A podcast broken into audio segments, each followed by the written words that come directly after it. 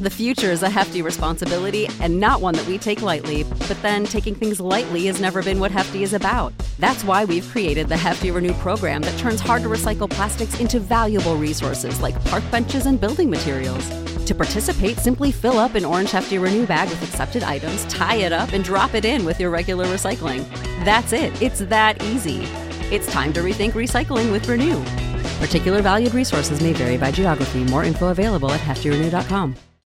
You know how to book flights and hotels. All you're missing is a tool to plan the travel experiences you'll have once you arrive. That's why you need Viator. Book guided tours, activities, excursions, and more in one place to make your trip truly unforgettable. Viator has over 300,000 travel experiences to choose from. Everything from simple tours to extreme adventures and all the niche, interesting stuff in between. So you can plan something that everyone you're traveling with will enjoy. Real traveler reviews give the inside scoop from people who've already been on the experiences you're considering. So you can plan with confidence. Free cancellation helps you plan for the unexpected. And 24 7 customer support means you can travel worry free. Download the Viator app now and use code Viator10 for 10% off your first booking in the app. Find travel experiences for you. Do more with Viator.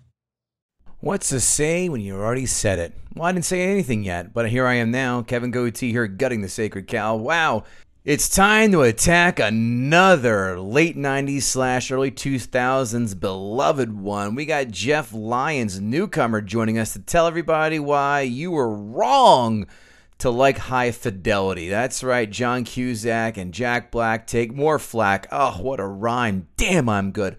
On this podcast, who's guest hosting? Ugh, you know him, Mr. Reliable. That's David the producer, the guy who had the balls to say that Back to the Future stinks.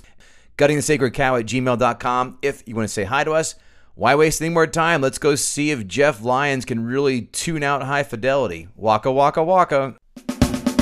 Gather round, here's what I know. It's just that this cow has got to go.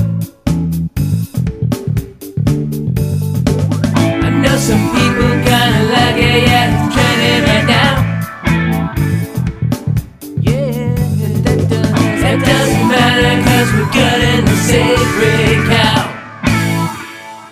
How the hell did you get the Franks above the beans? David the producer. Dumb and Dumber, of course. Wrong! Oh, shoot. It's the other Farrelly Brothers movie. Jeff Lyons is our guest for today's episode. Jeff, name that quote. Kevin, can I ask you to repeat that, please? How the hell did you get the beans above the Franks? Oh, Jesus. That sounds like a, definitely a Farrelly Brothers. It sounds like a, a, a Will Ferrell. Step Brothers. It is not. God, It is- son of a. It is something about, About Mary. Oh, my pastor wouldn't let me see that movie. that sounds like you broke out of the uh, the convent, then, huh? I did. Wise man. Kevin Gootee, David the producer, and newcomer Jeff Lyons is here, everybody. Jeff, welcome to the podcast. How goes it? Thank you for having me, guys. I'm uh, very excited to be here. Jeff has chosen a film that hits one of our core values square dead in the nuts. And that, of course, is high fidelity. Definitely meeting one of our three criteria. And of course, welcome to Gutting the Sacred Cow, the most beloved movie review podcast out there, movie debate podcast, where our guests are invited to pick a film they find overrated or hate, but try to convince us to see their argument. Of course, the twist being you must have your film meet one of these criteria widely beloved, critically acclaimed, or a financial success. Why do I say all that at the beginning? Because that's what the YouTube algorithm wants to hear. Jeff has chosen High Fidelity, which of course came out in the year 2000. A budget of $30 million. Want to take a guess what the box office haul was? For $47.1 million. I'm not going to give you a chance to guess that one. so slightly above break even. Now, let's go to IMDb, as we all know, is a scale 1 through 10 with decimal points. We go to our guest, Jeff Lyons, first.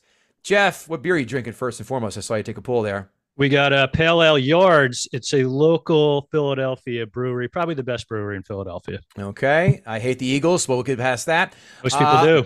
I have a ship bottom from LBI. That's my beer. Oh, I love LBI. Who doesn't? IMDb 1 through 10. What did High Fidelity score, Jeff? Well, let me see. IMDb. I'm going to say a solid seven. Solid 7. David, the producer, my buddy in New Orleans. What did you, what do you think, excuse me, did High Fidelity get on the old IMDb? I'm gonna say a little higher. I'm gonna say eight. 7 4. Ooh, 7 4. split the difference. Yep we're going to go to the Rotten Tomatoes scale, 1 through 100. David, the producer, and you know the drill. Critics, Rotten Tomatoes score. Let's go. I'm sure they gave it high marks. Uh, I'm gonna go 85. 85, Jeff Lyons. Here comes a bad prices right uh, move. 86. Boy, I have not heard that before since an hour ago on our last Oh. episode. Answer is 91. Oh. So Jeff takes it by the skin of an Eagles holding penalty. Ha! They'll do that all day. Back to you, Jeff. What did the audience give High Fidelity, 1 through 100? Yeah, 88. 88, David, the producer. I hope it's six. Are you going with six? Uh, I'll say they probably loved it. Unfortunately, Yeah. uh, I'll go 75. I love how you decided to tip your hand in the first 45 seconds of the show. The answer Team David. Team David. the answer is 90%. 91 and 90. People, I said people loved it, David. You know that. Quotes. John Dillinger was killed behind that theater theater in a hail of FBI gunfire. You know who tipped them off? His fucking girlfriend. All he wanted to do was go to the movies. That is the only quote I've pulled from this pot from this film. I'll go to my guest first. Jeff Lyons, you have any quotes that stood out to you? No. And I was thinking that's the only one that is like even remotely quotable because he is such a dour, angry, just horrible guy that like and a complete lack of sense of humor about it. we'll himself. get to you taking the tits out of this in our next segment. Yeah, I So know there's you- no quotes, no good quotes, no good quotes, no good quotes. David, David, the producer. Anything jump out at you? Just one, and that's uh, Charlie, you fucking bitch. Let's work it out. Five fun facts. We know there are two Cusacks in this film, but did you know there are four? In addition to John and Joan, Rob's uh, occasionally vitriolic friend Liz, High Fidelity features the pair's younger sister Susie in a minor role as a party guest, as well as their father Dick in a likewise minor role as the minister at Laura's father's funeral. Who cares? Whoa. Jack Black nearly turned the part down when first reading the screen the screenplay. I want you guys to guess, but there's no way you're going to guess it. So I'm just going to flat out say Artie Lange auditioned for this role at one point. Oh, you're kidding. No, but would have been well. But when Black reconsidered, he won the part. The film launched Black's career from a bit player to a bona fide movie star. I say it would have been hard for Artie Lange to pretend or wa- rock out to "Walking on Sunshine" as he's nodding out with a heroin syringe stuck in his arm. Yeah, that's that's a tough look. Number three, during an October 2019 AV Club interview with Tim Robbins, he mentioned that he agreed to take the small roles in High Fidelity and Anchorman, even though he knew he would be paid very little for the roles because they promised to make him a custom wig for each of the roles, both of which he got to keep after filming ended. Robbins said he owns both wigs and, as of 2019, uses them often in Halloween costumes. Solid. There's a yawner fact, huh? Who, who's even calling him anymore for parts? Not Susan Sarandon, that's for damn sure. Yikes. By the way, still a smoke show. Ran into her in the city. Literally ran into her about six years ago, and still, mm, Really? yeah. The writers listened to 2,000 songs while picking the soundtrack. You should have spent that much time working on the script. I was going to say that, but damn it, David, the producer, you came in and Mariano Rivera did that for me. Thanks, pal. I know. Want to take a guess on how many films John and Joan Cusack have done together? All of them.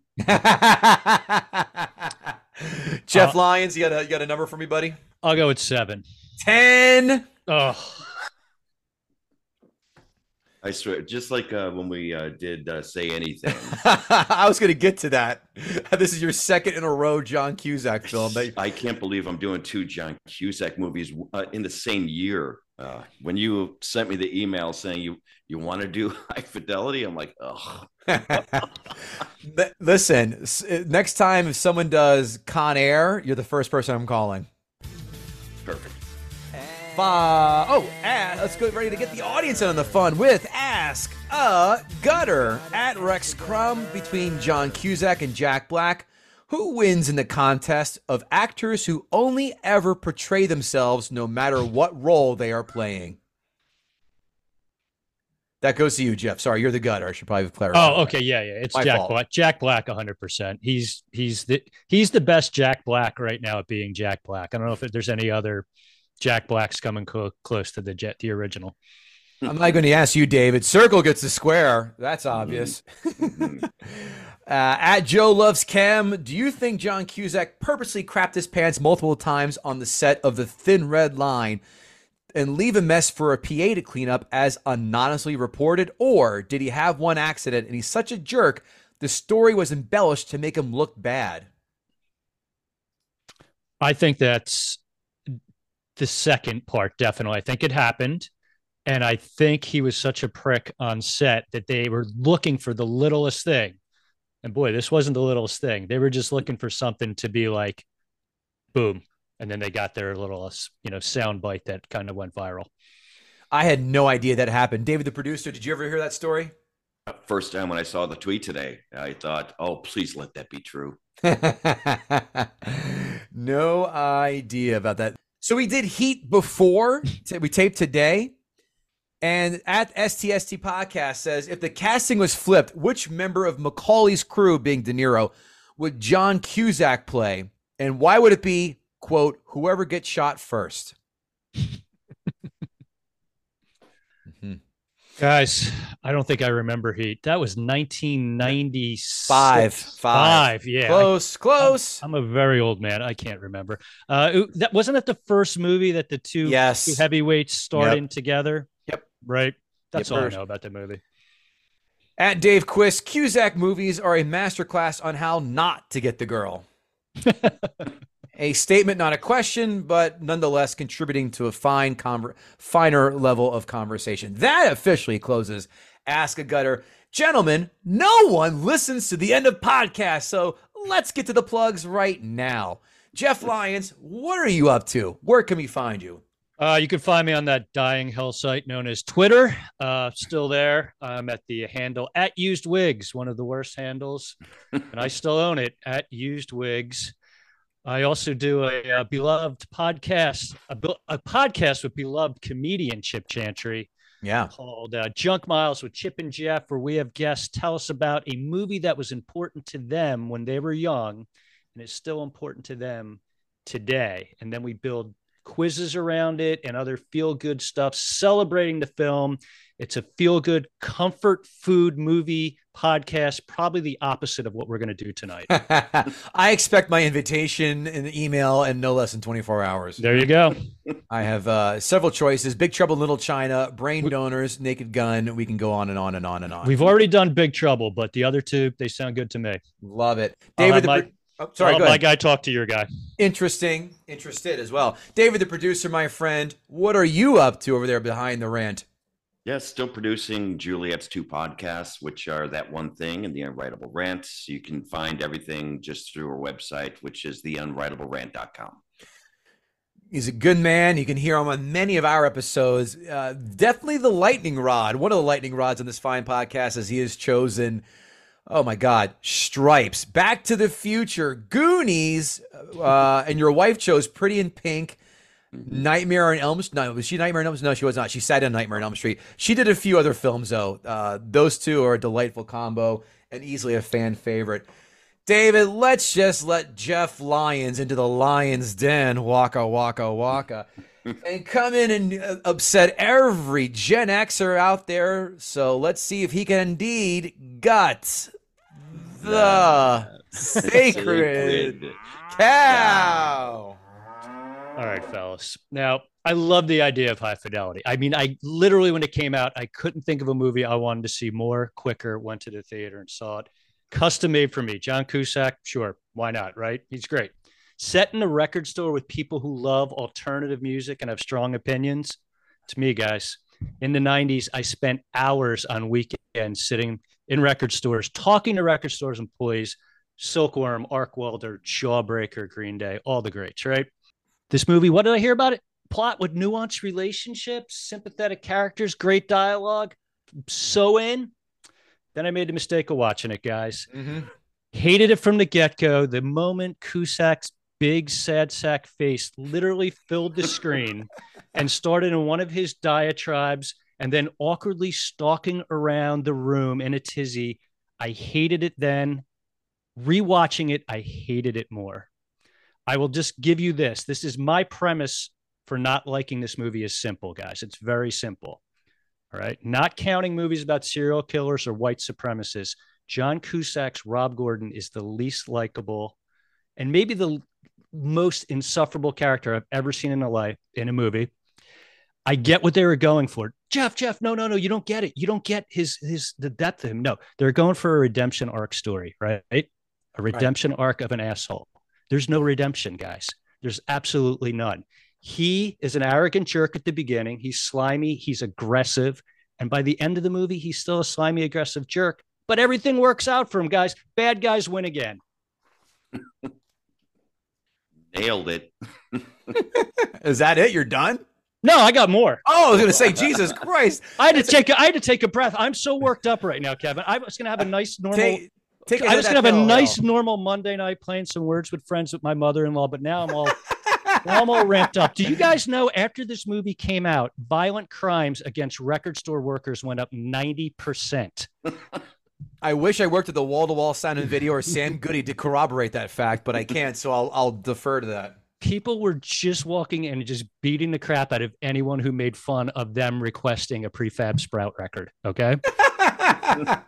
All right, guys, cut. here's the deal. I think we know this. A character has to show a modicum of decency or likability, or maybe just have a horrible backstory, right? That we don't know. Maybe his parents were killed, maybe his dog was stolen, right? That would give us some reason for him to being just a complete prick. On top of this, he has so many other bad traits besides just being an angst filled jerk. Uh, his manic nature felt very forced with the cigarettes and like you know skulking around. It just seemed very forced. He looked like he smelled bad the entire time. Like every time you saw him, you could just smell cigarettes and bo on his body. He was not charming, good looking enough to pull off that shitty attitude, right? Right. And then here's one thing that really bothered me. They're like, well, maybe we need a little rom com element to it. What do rom coms like, guys? They like a little slapstick. So they had two scenes where they had him do slapstick humor, diving over the record uh, counter to turn off "Walking on Sunshine," and then diving over a fence in the rain when his uh, when Laura pulled up, showing like his range, and it did not work. Like he couldn't pull it off. like, don't even go there with the rom com stuff. You already decided you're movie about an a hole, right? Stick with that. On top, mm-hmm. very strong misogynistic streak, like stalker. He actually says a line, I'm not going to get off this phone until you meet, agree to meet me for a drink. Like that's just like threat one of a guy like that. We've all known guys like that, right? Like that was just, that was Glenn Close. I will not yes. be ignored. Dan. yeah. I have a question for you guys. All right.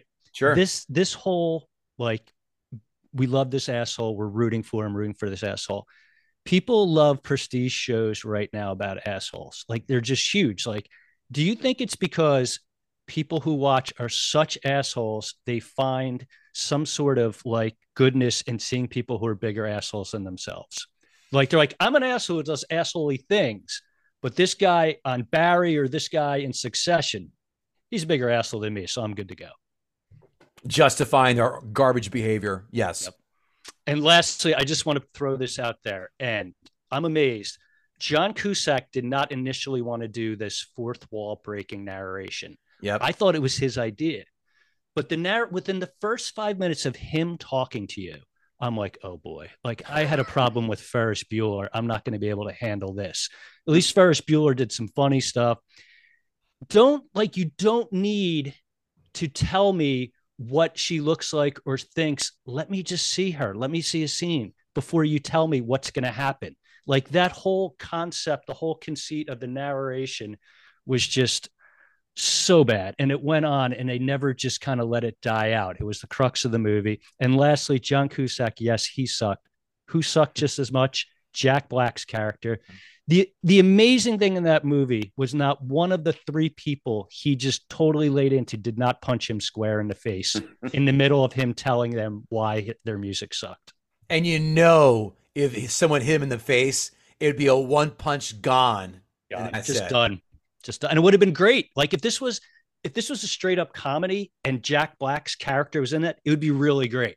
He would Right. just be a guy who gets laid out but never learns, and then like two scenes later gets laid out again, never learns. You know, they, they could have went different direction. I love Jack Black. I like John Cusack. It just did not work. Wow. Is that oh. the, is that the exclamation point of the argument already? Guys, I need a breather. Somebody help me out here. All right. Give me a one to ten then. I honestly, I, I, I was so angry when I watched this again, guys. I literally was like in a bad mood last night watching it again. I give it a three because there was a lot of good stuff that I appreciate. They wanted to bring a record store culture. They celebrated good music. They nailed it in so many parts where they kind of gave a voice to like cool bands and a culture of, hey, not everybody is, you know, like into what everybody else is into. There's a bunch of weird dudes like myself who literally go and spend three hours in a record store that smells with smelly people who aren't this bad, right? Right. So I'll give them a three for that. But it was just John Cusack's overbearing character ruined the party for everybody. Wow. I like the conciseness of this. It was it was a sniper shot. It was a it was a it was a sniper scope like Bradley Cooper, an American Mhm. sniper. A lot of people say that about me. Yeah, well, Mhm. the wife too, perhaps. I don't know. Maybe, maybe, David- just maybe. David, the producer, uh, is there any shrapnel you want to go in there and clean up with, or just want to ravage the bodies and get the hell out of Dodge? oh, Daddy's got stuff to add. oh, you know, the one thing that came up and nailed it right with the first scene where his just big fat head is Yes. sitting there just spewing nothing but pretentious bullshit just right out of the gate. And you're like, really? And then you get to pretentious uh, top five lists, and then you get the pretentious top five girlfriend lists, and then you and then they have to tell this backstories of those, you know, pretentious relationships. It never ended. It just did not stop being not fun. The movie is zero fun. It's supposed to be. It says comedy. Yeah, I, I don't know where they have the comedy in that movie. At that's all. a great. That's that could have been the tagline. This movie's no fun. Yeah, it, it was zero fun and Zero Jack fun. Black. I, you know what? I remembered before I rewatched it. I thought, "Ah, I remember Jack Black being funny in this. I Mhm. couldn't have been more wrong. I mean, he was completely unfunny. I mean, they they could have taken that and just called it, you know, School of Rock and retail, right? You know, Yeah. I mean, they should have just thrown that out there instead of having John Cusack do this movie. It was absolutely awful. And uh, his girlfriend that he or that she broke up with him right away. Uh, what was her name? Laura, I think. Laura, yeah, the- Laura, Laura. Yeah, Yeah. Laura. Who cut her bangs? A lawnmower. Well, it was Same- it was the same haircut that Lloyd Christmas had in Dumb and Dumber. It was jarring when you first saw her because it was a full on straight shot, and you're like, I can't wait because you know she's going to be cute. If Je- and then all of a sudden you're like, whoa, hey, hey, hey, and, and you wanted like a story behind it, like him saying, you know, she lost a bet, or I was drunk, she was sleeping, I was drunk, I cut them, she's still mad. and she i believe she was so shortchanged like she was a good character and like halfway through the movie where they're just like she dumped him because you know he was cheating on her when she was getting an abortion. She he took money from her. Everything that a, a woman would never go back to. Like she's a successful lawyer right? And Mhm. then they give her the lamest arc after that. They're like oh she has a new boyfriend. What kind of boyfriend? Hey, you know what? Let's steal the boyfriend from one of the best movies, Singles, 1991, when uh, Kyra Sedgwick dumps Campbell Scott and then goes with the ponytail wearing pretentious guy who's played by James LeGros. It's the same friggin' character. And both made no sense. Why would a cool chick that he fell in love with, and that I think was very cool, you know, she had more ambition than him. Why would she then just automatically be like, oh, I'm going to go with this loser? Yeah. Shortchanged her. No idea. Well, she when they met, she was a uh, a waitress, right? Yeah. Yeah. So she Putting herself wasn't law quite uh, you know a lawyer quite yet. Yeah. But uh, as soon as she started making lawyer money, she's like, "I'm out of here." I don't Sixty thousand a year, by the way. I also jumped out. I go, what? Sixty thousand in two thousand? It wasn't that much back then. No. And I had every reason to love this movie. I love movies shot in Chicago. Lived there my whole life. Oh, Uh, With, it with that just- accent, you don't say. yeah. yeah. But it's it's amazing to me that they actually even got that wrong. They could have used a lot of cooler, you know, location shots, and uh, they're just using the river behind Joan, the typical BS that you see in every Chicago movie, and they just they really cheapened it. yeah.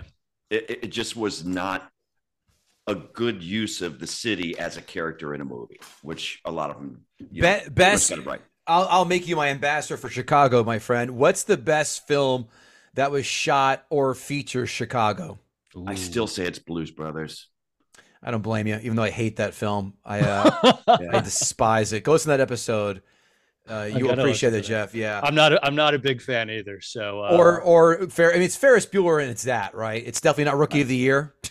oh my god, rookie of the year. Or, There's people uh, talking shit about rookie of the year. Yeah. or actually, you know what? I take that back. The Dark Knight. That's a good one. That's I a like great that. one. It's a great fucking movie. It's it's uses Chicago to its fullest form. Yeah. it's great. It doesn't. It doesn't harp that it's Chicago. It just oh, No. it's Gotham, but it's shot in Chicago. If you guys can put two and two together. right.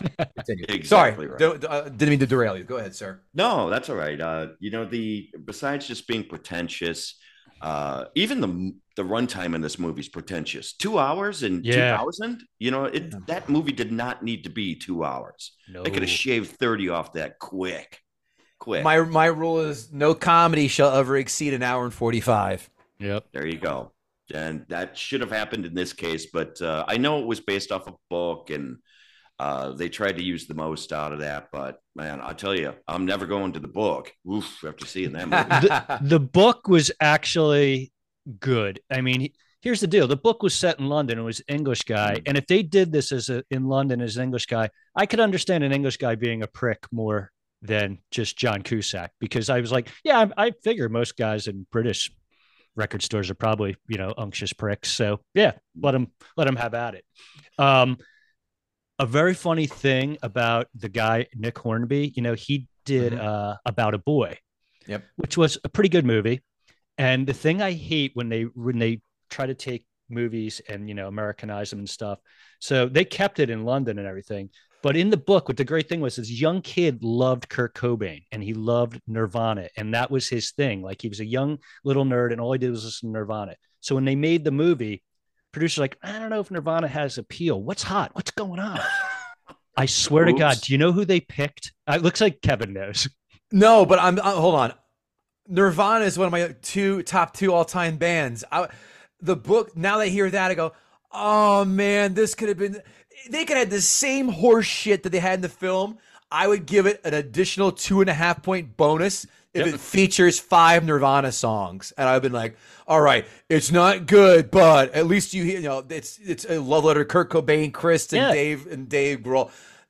Hearing that just takes all the piss out of me. Who? What was it? The Pixies or someone like that? Or the Not the even Smith- close. The, Smith, the Smiths. No, no, they went so they're they literally looked at the charts and they're like, "What is the biggest song?" Green Day. It was a rapper named Mystikal, and he had a oh song God. that like this song about like somebody's I don't even know. It was just like really dumb novelty song about like you know smacking someone's butt or something, and the the main problem was, and it not only that, I'm like, I even knew like Mystikal. This this guy's a flash in the pan. This is going to be the most ephemeral reference that will just die, and ne- and people, and the young kid could. He had such a thick British accent. He kept saying, "Mr. Cow." So he sounded like he was his rapper that he loved was Mr. Cow, and it was so confusing. And I'm like, you could have in the book. They talk about like they break down Nirvana songs in the book and why this lonely kid loved Nirvana so much. And I'm like, this movie would have done, like you said, Kevin. Guys like you would have been embracing and be like, oh hell yeah, they mentioned Nirvana. Yeah, I give it two more stars. Mm-hmm. Drop the ball. Well, if they would have waited one more year, if they're looking for a novelty song, they could have went with Afroman's "Because I Got High." That would have been a little like ten year old British kid in his little British uniform. That mo- the movie Jane Silent Bob's uh, uh, the, what was that? Jay and Silent Bob Strike Back. That's the that's the only reason that song has any credence. Oh my god. Good film. Yeah. Sorry, David. Yep. I, I, so that's funny. all right. Uh, I just Yeah, wanted to wrap up by saying Okay. there's only you know one thing I've rooted for in the movie, and that was the skateboard kids. I really Yes. to- that was it. They're the only ones that were likable in that movie. You I- like that they just stole from him, right? Anyone who absolutely. anyone who got away with just making his day worse was Yep. like a big bonus. Totally. That's exactly it. Everyone else, uh, I even felt that uh, the Laura character was uh, pretty unlikable as well. Yeah. I- Which I- character you said? Sorry. Laura. Oh, Laura. Okay. Yeah. Yeah. Yeah. Oof. But it- one other good thing, which I totally forgot about, was uh, Lisa Bonet. Yes. Oh yes. Smoke show. Yes. Boy. I don't really remember her like in, on the Cosby show and everything. You know, she was cute, but Right. like the way they had her as an alternate chick, like everything was perfect. Like she was the perfect, and she deserved to be in a better movie than this. But she was so Mm. appealing, and you could see where he's like, "Wow." Um, you know, there's a fun fact, Kevin, about that. Do you know right before she comes into the store, Lisa Bonet? Mhm. What does Jack Black yell to uh John Cusack's character? He yells to It's a him. Cosby sweater reference. yes, Yeah. right before Lisa Bonet comes Yeah, in. Pretty good, that. right? Cute. Yeah. Yeah. Cute. Yeah. You know All what? right. For a movie that's so devoid of humor or comedy or just getting it, there was one writer in the room of 20 writers who's probably like, hey guys, could we put like a Cosby joke in? Maybe? Yeah. Yeah. No one did that. No one goes, come on. Can we get a sweater? Can we get a pudding pop reference in there? Something. Hey, how about a Leonard Part Six joke? No? Too deep of a cut. All right. Sweater. We'll agree He's, to he's, he's looking at a the Ghost Dad soundtrack. A ghost, good call. God, I love I love guys and girls who can throw out esoteric movie references. My dick gets to messing. David, the producer, give me a number one to ten, pal. Oh, this is a, a four at best. Four. Four. Yeah. Well, these notes are brought to you by guttingthesacredcow.com, where you can find sweet ass merch, hats, bags, mugs. And remember, kids, we love when you write those five star ratings, two or three sentence reviews, wherever you listen to podcasts. And please, wherever you find us on social media, which of course, GTSC Podcast on Twitter, Gutting the Sacred Cow Podcast on Instagram and TikTok, where the Chinese are stealing my information as we speak. please hit that like button. It really helps us get moved up in the algorithm so that way you can hear hilarious guests like David the producer and Jeff Lyons. The future is a hefty responsibility and not one that we take lightly, but then taking things lightly has never been what Hefty is about. That's why we've created the Hefty Renew program that turns hard to recycle plastics into valuable resources like park benches and building materials. To participate, simply fill up an orange Hefty Renew bag with accepted items, tie it up, and drop it in with your regular recycling. That's it. It's that easy. It's time to rethink recycling with Renew. Particular valued resources may vary by geography. More info available at heftyrenew.com. When you need mealtime inspiration, it's worth shopping Kroger, where you'll find over 30,000 mouthwatering choices that excite your inner foodie. And no matter what tasty choice you make, you'll enjoy our everyday low prices, plus extra ways to save, like digital coupons worth over $600 each week. You can also save up to $1 off per gallon at the pump with fuel points. More savings and more inspiring flavors make shopping Kroger worth it every time. Kroger, fresh for everyone. Fuel restrictions apply. Save big on brunch for mom, all in the Kroger app. Get half gallons of delicious Kroger milk for 129 each, then get flavorful Tyson natural boneless chicken breasts for 249 a pound, all with your card and a digital coupon. Shop these deals at your local Kroger today or tap the screen now to download the Kroger app to save big today. Kroger, fresh for everyone. Prices and product availability subject to change. Restrictions apply. See site for details.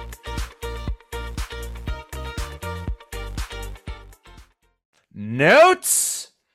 Oh, good. An hour and 50 of a moody adult who acts like a whiny twat. Yay. A vinyl record shop owner would deathly frown upon my collection of SoCal punk, grunge, old school rap, as well as my copy of Teenage Mutant Turtles 2 Secret of the Ooze soundtrack because I only got it for Vanilla Ice's Ninja Rap. How dare you not make a face and go, good song, man. Good song. God damn it. I hate Jack Black as much as I hate people that ordered 3,421 lottery combinations at a Quickie Mart when all I want is a bottle of water. But hold on, Jack Black plays Katrina and the Waves Walking on Sunshine, which is one of the which is one of the catchiest 80 tunes ever. Automatic half a point increase. Hey, I'm surprised none of you guys did this. Ready? Hey, top five list of annoying Jack Black films. Ready? Shallow Hal, Envy, School of Rock, Tropic Thunder is a colossal turd. And this film. And hey, top five annoying John Cusack roles. Say Anything, Better Off Dead, One Crazy Summer, 1308, and this movie. Top five, Catherine Zeta Jones in the 90s. You bet your ass. But let me ask you, fellas, is she worth catching HPV in the throat like Michael Douglas did? That's crazy. That's Yeah, I- I'll still never be able to explain that one. I have to go back. School of Rock is is a really good movie. I, well, I. Tropic Thunder? Good despise- No, no, it's not. It is known for three scenes. Three scenes people love, and they are just Mandela affected into thinking that's a hilarious film. It is Tom Cruise. It is the it was the Robert Downey Jr. blackface, and pick one other random scene. Those are the three scenes that oh, it's a funny film. Oh yeah, what about the other hour and forty five? I don't remember. Case in point, sustained. I would love to have worked in a video store like my brother did, and I would love to shit on people who want to rent films like Princess Bride, Napoleon Dynamite, Spaceballs, 2001 A Space Odyssey, just to name a few. Then when they get pissed at me for making fun of them, I'll pull a Randall from Clerks and say, You're not allowed to rent here anymore.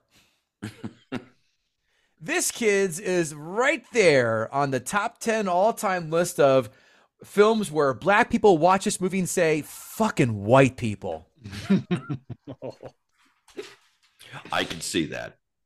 Add those who have had copious amounts of vinyl to the list of people that I can't hang out with. Of course, that list also includes people who don't own TV, who brag about not owning TVs, people who have seen the band Phish more than once, and other people who think cats are just like dogs. Jack Black is an annoying jerk off in every one of his comedic films. Every single one of his films is he's an annoying asshole. You know what film I like him most in? King Kong, because he's a, not an annoying queef. That's why. Jack Black is the type of guy to use your toothbrush and then laugh hysterically about it. He's also the type of guy to sing his uh, sing his dialogue like he's auditioning for Broadway at any given moment of any given day. What you didn't like him in uh, Legend of the Pick? Come on. I, do, I will never watch a Tenacious D movie. By the way, if you haven't heard the Shallow Hal episode, guess where I stand on that one. he had a feeling. Has that movie just been like shelved for good just because of like just the whole movie's just pretty much fat shaming, right? Is that the Yeah. one where like Actually, I know it's. I just rewatched it a few months ago for Don Jameson, who I love on this podcast. Uh, it's not really fat shaming. It's No? them writing a letter, love letter for fat people. It's is it it's it's a quick like, oh, fat, gross. But then he's like, no, he sees the beauty in her and just falls over himself trying to right all of his wrongs by being superficial. Guess what? No one's buying it. The only way to organize your music is alphabetically or by genre. Oh, wait, iTunes does it now automatically for us. So, no, you don't have to group it like he was about to pull all his albums and do that. By the way, I am one of 250 white guys who don't own a Beatles album, Frampton Comes Alive, or, Hel- or Hotel California. I plan on making this my unbreakable Cal Ripken Jr. streak.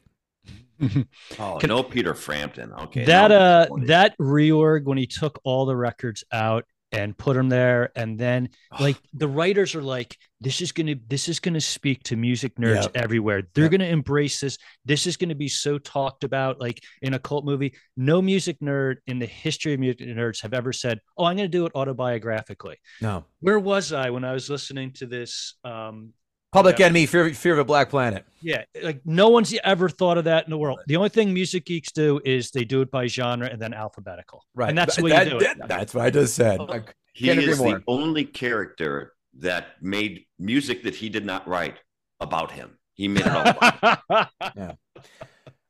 Ah, yes, answering machine monologues. We're all guilty of leaving messages that we wish we could erase. By the way, no better film that encapsulated that kind of feeling than Swingers when he leaves that shiver up your butthole awful message.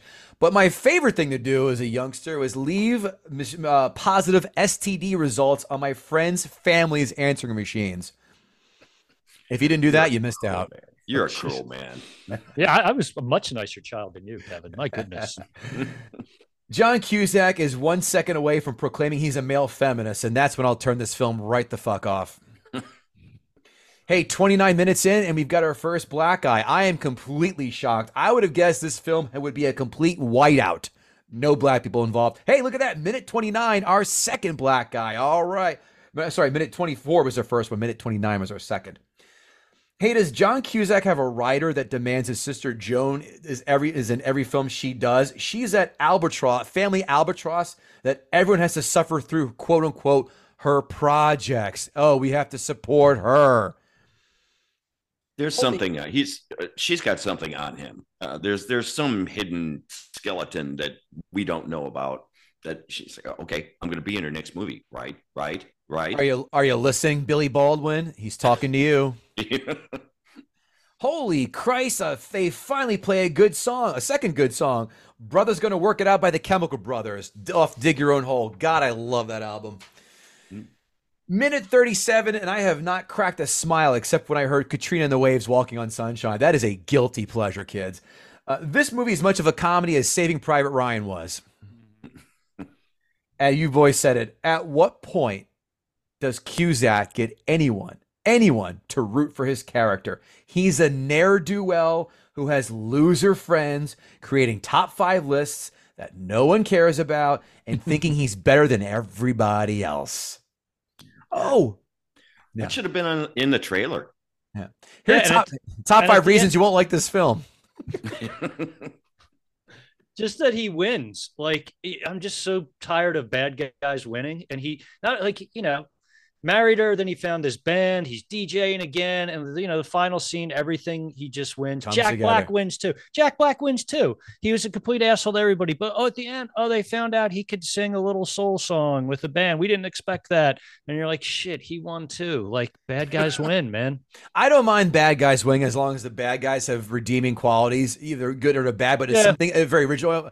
I mean, Thanos in Endgame, or, sorry, in Infinity War winning. If you ever saw Arlington Road with Jeff Bridges, holy shit, that one's going to throw you for a loop. Oh, you know, it's a good one. Bad guy who you rooted for was the uh, Wakanda movie, the first one.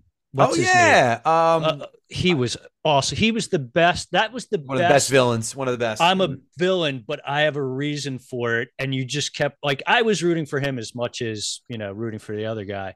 But uh, yeah, you're right, Kev. You, you got to at least have, even if you're a villain. Yeah, like Thanos. There you go. He had a good reason. Too many Yeah. fucking people in the world. I I'll, mean, I'll, I'll, he- I'll he- thin him out for you.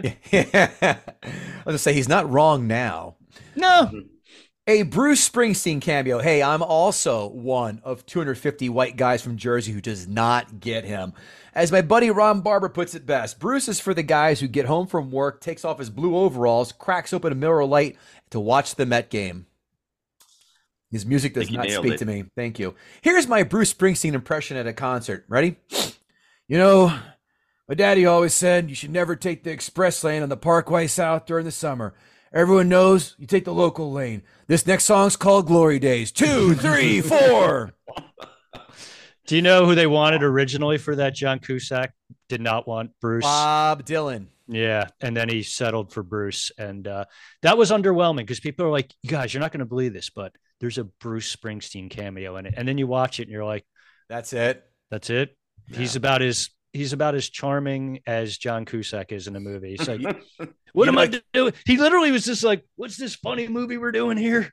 Yeah. Just kind I got to be out there. I got to be out there in the Jersey Diner, have myself some Taylor ham, egg, and cheese. This next song's called Rosalita. Two, three, four. You uh. talk about you talk about cameos out of left field. What the fuck is Darlene from Roseanne doing in here, huh? yeah, that was a weird one. That was hey, I have on my list of a few things that I really liked about the movie. I like that Dick had a little story that he met a girl.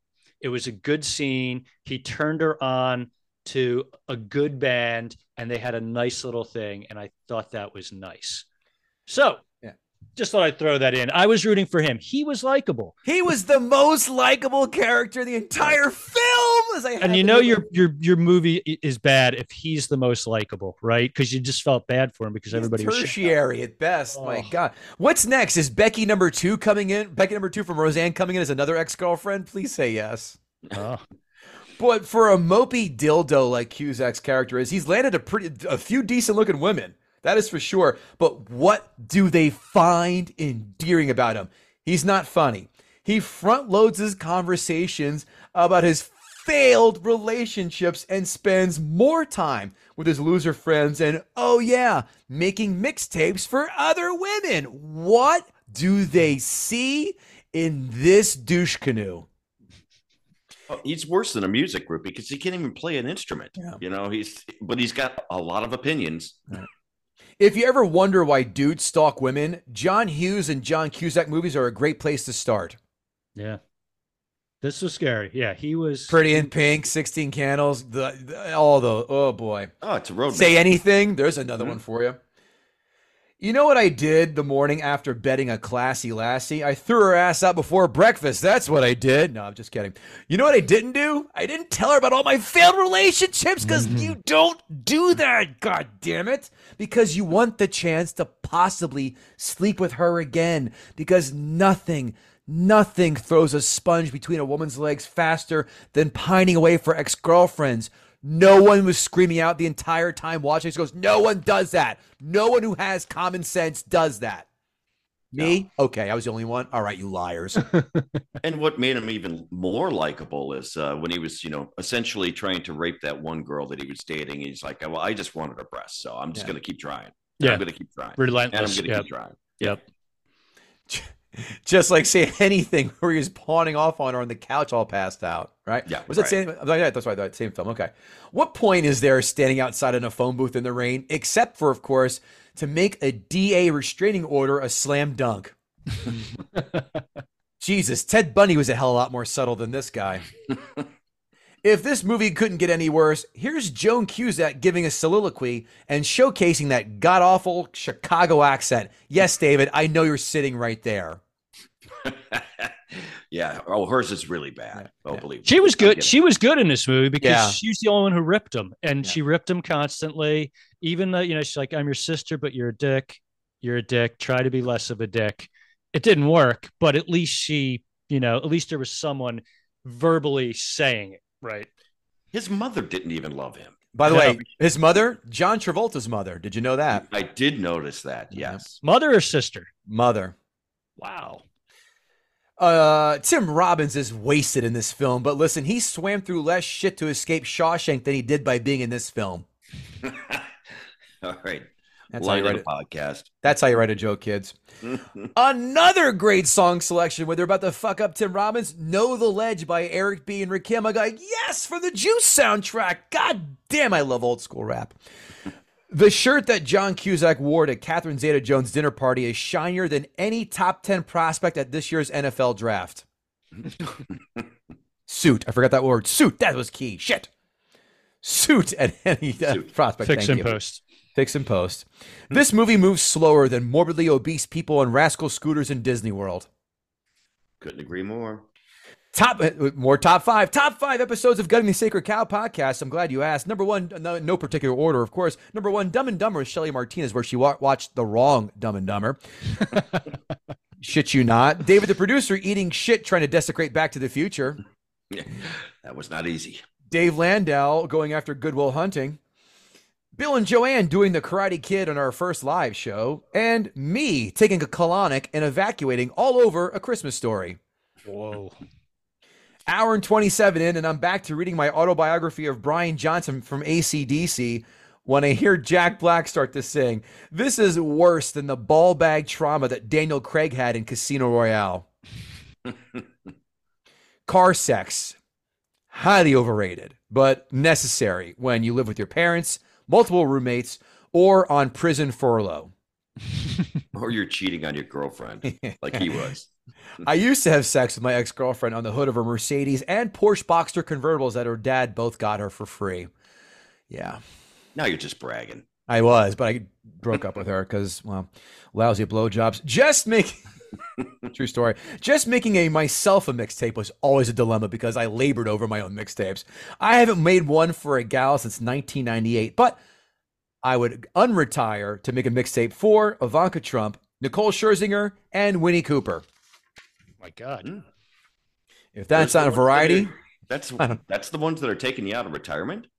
I mean, there, the list goes on, David, the producer, but I wanted to hit some comedic tones in there too. So I could have said Emily Ratajkowski made it too easy, but Jack Black seems like he's always quote unquote on. He and Josh Gad would be a nightmare duo together. Oh, by the way, the most tolerable characters in this film, as I said, the Moby lookalike, what's his face, and Tim Robbins. Those are the only ones that you could stomach for more than 30 seconds. I love to tell the screenwriters, including John Cusack was a screenwriter, to suck an entire orchestra of dicks while contracting monkeypox, gonorrhea, chlamydia, and syphilis. Then, when you're done leaving the doctor's office to get that diagnosis, I hope you get mugged and they steal your wallet and cell phone for this film. Oh, and as a finishing move, they throw your keys down the sewer. There were there were zero redeemable factors in this film. The characters stunk. The jokes, not one single joke. Maybe the Dillinger line, I go, okay, hmm. that's it. That's original. Storyline, who gives a shit? I pro- the guy. Listen, the movie that did, that did this right with the, with the snarky characters, Clerks, where Randall shits on everyone's movie taste, but you know what? It's different. He's funny. Right. If there was a sequel to this film, here's what would happen. Cusack's store would go out of business. He would work at a chain music store like a wall-to-wall sound and video or sound or Sam Goody. Then he maybe be- becomes a manager, but then eventually gets divorced. Uh, It doesn't matter. I still wouldn't watch it. It's a piece of shit.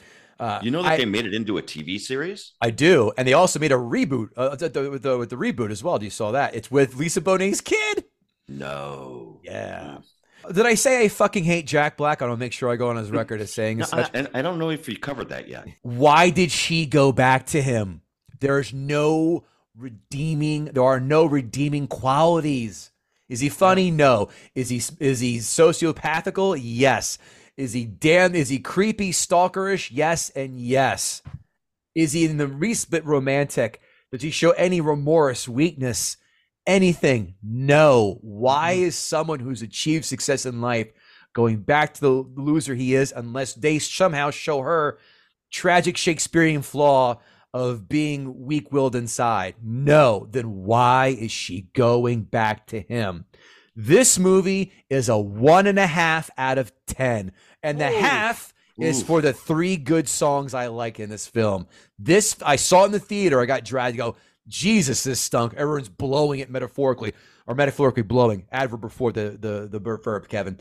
Metaphorically blowing this film. I go, I just don't see it. Where is it? I haven't seen it in forever. And when you said, I go, it's either this or Empire Records, I said this because I recently saw Empire Records and I fucking hate that film as much as I hate this one. and I did not want to go through it again. I said, maybe, just maybe, this has a chance of redemption. Guess what? It doesn't. Oh, You went hard in the paint, man. You gave it less than two stars. Good for Buddy, you. I'm like Rodman on the Pistons and the, with the bad boys here. I'm throwing elbows, and no one is safe from my volley of arms flailing. I hate this film. Cusack films, boy, you you open the uh, Pandora's box here, boy, man. I hate Better Off Dead with the passion. I hated Say Anything. Again, Con Air, all on board, all on board for that one. Mhm. But this is trash. Critics, five star reviews. Oh, get ready for the metaphorical rim jobs lined up around the corner, fellas, like the new Smiths album's coming out. it is still a bit wimpy and sugary, but is definitely entertaining. And the translation to American accelerates. Translation to American, someone's missing some words. Accelerates the tempo refreshingly. What the hell does that even mean? Thank you. High Fidelity, which is, with its knowing take on men, messed up romance and music, is like one long hook-filled pop song for the Ugh. eyes. Ugh. By the way, this guy sounds like he pops his collar and dances way too hard in his seat at a Bruno Mars concert. I thought Ducky's scene in Pretty in Pink in the uh, record store was better than anything shot in their record store. Very, uh, it's very Oh, true. nice. nice. High Fidelity is an extraordinary, funny film. Stop the bullshit. Signed Amy Schumer. Yeah. Full of verbal and visual wit. And What's the visual wit? Like there was no- you. there was it was dark. It was a poorly shot movie. There was no visual cues. There was no like just quick takes. There was nothing. It was oh I Yeah, re-raise misspelled uh, shit. That's it was just an, a typo. I re-raise your visual wit and, and all in with a verbal wit. Where's the verbal repartee that is so goddamn catchy and kitschy and, and laugh-inducing? It's not there. Oh wait, and the final line, and it is all assembled with immense skill. this is why everyone hates critics. Next one as a as a film about males, it is in um, sorry, it is amazingly insightful for women.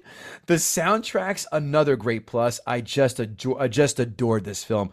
Ladies, this is not a true insight into men. That would be like John Hughes films as gospel for learning how to get a girlfriend. Yeah, that's doesn't say very much about us men now, does it? It's, It's like the a- wrong. It's, it's, the- it's the wrong cross section of the demographic you're cutting out. It's like the two tenths of the population. Like, let's go for these people, which just you know encapsulates all of men. Wrong. it's a cautionary tale. Like they if, women, if you go see this movie, the then there's this one type of guy that you can just cross off the list. Right. This guy, right? And anyone who involved in his universe. In ten years, God forbid, my daughter goes to college. I'm going to show her this film and say anything, and all John Hughes films. They see all those and Pretty in Pink and go, see all these guys.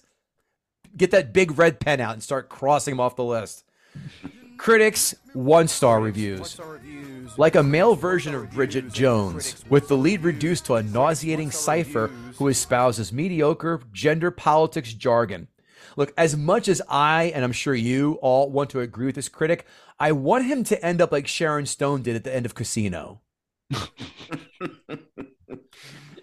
Not in the lap of uh, Joe Pesci. Actually, having to blow Pesci sounds like a vacation compared to hang out with this person.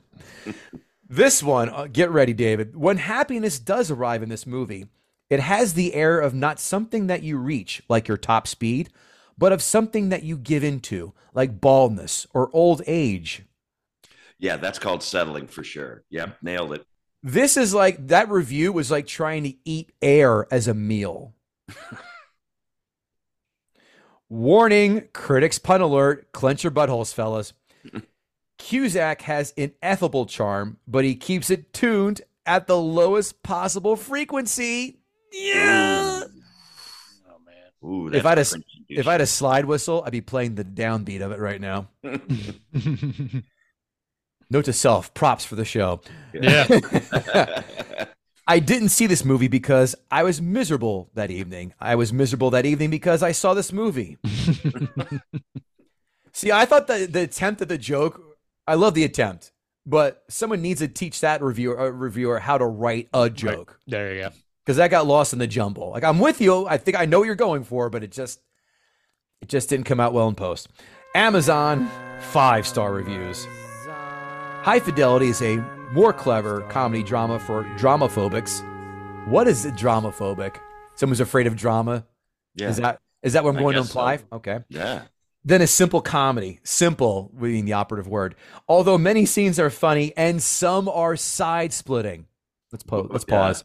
They saw a different movie. No, there must have been some. Yeah, there was Yeah, nothing. No watching- side. No sides were split. Yeah. Guaranteed. None. No, they're they're they're watching Airplane instead of this, right? Yeah, It's, yeah, It's, just it's copied and pasted the wrong one. different. Yeah. I've heard the I heard the complaints about Cusack's monologues to the camera throughout the film, yet I think they're indispensable. His monologues are key to the story because it's all about perspective and how it matures, and they add humorous touches that otherwise couldn't be drawn out with the straining of dialogue. What's great about High Fidelity is that its characters are real people. They think in real ways, in real ways, react to things like people we know would react. They deliver witty lines only if it suits their character, not if the screenwriter wish, wishes to inject a cheap laugh. What does that mean? I would have taken a cheap laugh. Yeah, I would have a couple Never dick known. jokes, sure, anything. Yeah. Just, distract me from what's going on. Right. They're in the car fucking and she farts or he farts. Like, Yeah. okay, that's cheap, but you know what? It breaks a little tension. There you go. Whatever. Let me preface with by saying I'm female. I say, who gives a shit? But I love this movie. I love the book. I love everything Nick's, Nick Hornby has written. Look him up if you enjoyed this because his writing voice is perfectly captured in this movie. This movie is about music and relationships and heartbreak and is a quote unquote coming of age movie for your 20s. There are so many quotable quotes in this movie that it's ridiculous. Uh, the only quotable moments were me saying aloud, How much longer do I have to watch someone self wallow with the lame supporting cast? Those are the only quotes from this, well, from me. Quotable moments, pl- guys. Quotable films off the top of our heads. Ready, Caddyshack, right? Naked Gun, Airplane, Uncle Buck, Borat, uh, Stripes. Stripe, Home Alone. uh, Home Alone, Ferris Bueller. This film, no one, no one's out there on these streets spitting bars from High Fidelity, going, "Hey, blah blah blah blah." Oh wait, you didn't see High Fidelity? Like no one, no one is referencing this film. Stop it. I often judge people on how cool they are based on whether they've seen this movie and or read the book. If they hated it, I know I won't like them. Oh Look, guys, let me. This person is right about one thing. If they say they like this, I too won't like them. I just realized this is a terrible review. If you dig music, if you're between 35 to 50, if you listen to records, if you like Jack Black and Joan Cusack, John Cusack, sorry, just watch this movie. One drawback, Joan Cusack. But I've learned to block her out since I'm a fan of John Cusack. Now they know Where- where they stand. Sign John Cusack's parents. Okay. Yeah, PR team. It's a ma- it's a, a guy's movie masquerading as a chick flick. I saw this movie when it was released, going with my then girlfriend, now wife. She picked the movie, as all chicks do. When I told her I was going to watch it again, she smiled and said, "Well, you did like the movie much more than I did. It's still good, and it's still a guy film." Hey, sounds like to me that this is someone masquerading as a man. It's I, I can't see how people like this movie, and they're really not saying what they like about it, especially the character development. This is one I guarantee people say they like to seem smarter than they are. Without It's- question. That people that you know want to be pretentious. Bingo. The pseudo intellectuals. Yeah. Amazon, one star reviews. A depressing man about wallowing in self pity who blames others, mostly women, for his self imposed misery. A few, a film with few, if any, redeeming features. Boy, that sounds familiar. Other than that, it's fine. Hmm, that Is was it- the that was the pitch meeting. Yeah. Other than that, Mrs. Lincoln, how shitty is John Cusack? If you think you would enjoy listening to John Cusack whining about how much of a D bag he is for two hours, this movie's for you. Signed, Joan Cusack. Oh, that's cute. High Fidelity is the worst movie I've seen John Cusack in. His character is a self indulgent, whiny jerk. God damn, there's a lot of sentiments that are constantly echoed. Who spends the first hour of the movie talking to the screen about all of his past relationships while going through a breakup that isn't a breakup. I really couldn't relate at all to the character. He's just horrible. He sleeps with everyone and then whines about the various flaws of each of his former lovers. I just don't get the movie. It bored and irritated me. It's slow paced, full of immaturity and shallow people, not just Cusack's character, and just plain silly. I managed to watch an hour, but I was drooling and slobbering by that point and I had to go to sleep. Sounds like you have a pituitary gland issue. Not a problem with this film. I'm watching this movie, and as I'm writing the review, I really don't understand how this movie has such good ratings. Top five I don't likes. Ready? Number one, sluggish. Two, boring. Documentary feeling is number three. Number four, too many F bombs. Number five, no story whatsoever. Last one. The only thing nice about this movie are the shots of Chicago, which look great, even though I found myself laughing at the L train scenes, especially because they're riding westbound on northbound, southbound, tra- southbound trains. Too funny. Signed, Ryan Sandberg. Yeah, I was gonna say that. That's pretty inside. I mean, if anyone's gonna pick that apart, David, that'd be you. That's uh, that's your nabe. David, the producer. Did Jeff Lyons gut that sacred cow? He, he gutted it great. This I get- movie sucks, Jeff. I'm glad that you brought it to my attention because in my head, I did think that I kind of liked it. Mm-hmm. And Yeah, you making me have to watch it again, which, by the way, I'll never forgive you for. it's a dick But- move on my part. It's, it's kind of the theme of the show. But boy, David, didn't we rile up Kevin? My God. Yeah. I, so much vitriol. You learn so much about like all the things he hated in life in one movie. Jack Jack Black, every John Cusack movie, Not any- every any love- family love member- Con Air. Anyone named Cusack. Um, but you know, just to to to further pile on, like you know, people who, for me, like like again, a music geek. Like I know these guys. I live with these guys. I did this. For me to hate this this much, it takes a lot. A lot of work was put in to make a really bad movie worse than it even should have been. So there's got to be something said for that. And there's probably there were 20 writers, right? Easily. There were five all- or six. I remember seeing them on the yeah, screen. and they, and you know they were all just like doing their work, their due diligence. How how do we craft like a, an alt movie, like an alt music movie? And the thing was, this was already after all of the record label things crashed, where all the alt bands who got signed that that collapsed. All the alt bands that were popular that collapsed. Like the producers of the movie, why were they even thinking that this was still a viable kind of option to make a movie about this type of people? All right, gotta take a deep breath, guys. Ah, the Again, gutting continues. I love it. this was an easy. This was an easy gutting. You did It it. Don't get me wrong. No, no. Th- th- this is this is taking that cow and having his having a cut on his leg and then not bandaging it or putting antiseptic on it and then it got gangrenous and then the, Mm-hmm. the leg had to be amputated but it's too late. Sepsis has set in and that cow died. You're the you're, but you're the cut. You are the proverbial first cut which drew first blood. So you sir win. Now to our next section of course called who's funnier chat gpt or kg chat gpt has written five jokes. Let's see how skynet has done this round why did the record store record store owner in High Fidelity refuse to sell jazz albums? Because he didn't want his customers to be bop-sessed with something they couldn't groove to. no, Oh, no, This is as bad as High Fidelity. no. How did Chet, Chet GPT must have seen the movie. how did the protagonist of High Fidelity become a master at organizing vinyl records? He had a sound strategy and a real knack for tracking down the perfect spot for each album. Oh my god. These oh, are this ja- these is are this ja- Chap GT or is, it- is this Chip Chantry? Who are you? What's going on here? This is Jack Black's attempt. Uh, what did a what did a music snob say when he saw High Fidelity for the first time? Finally, a movie that gets the soundtrack of my life. Ooh. Why did the main character of High Fidelity prefer dating musicians? Because he believed in keeping a harmony between his love life and his passion for music.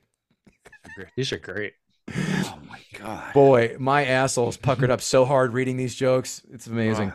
What's the difference between the characters in High Fidelity and a mixtape? The characters change, but a mixtape stays on repeat. I, I don't even know what's happening. I do. It's called KG4 Skynet Zero. I'm not losing this anytime soon.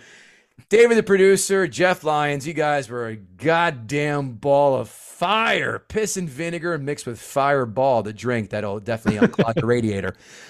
Thanks again for joining us, fellas. We'll see you next time. Avita Zen. When you need mealtime inspiration, it's worth shopping Kroger, where you'll find over 30,000 mouthwatering choices that excite your inner foodie. And no matter what tasty choice you make, you'll enjoy our everyday low prices, plus extra ways to save, like digital coupons worth over $600 each week. You can also save up to $1 off per gallon at the pump with fuel points. More savings and more inspiring flavors make shopping Kroger worth it every time. Kroger, fresh for everyone. Fuel restrictions apply. Save big on brunch for mom, all in the Kroger app. Get half gallons of delicious Kroger milk for 129 each, then get flavorful Tyson natural boneless chicken breasts for 249 a pound, all with your card and a digital coupon. Shop these deals at your local Kroger today or tap the screen now to download the Kroger app to save big today. Kroger, fresh for everyone. Prices and product availability subject to change. Restrictions apply. See site for details.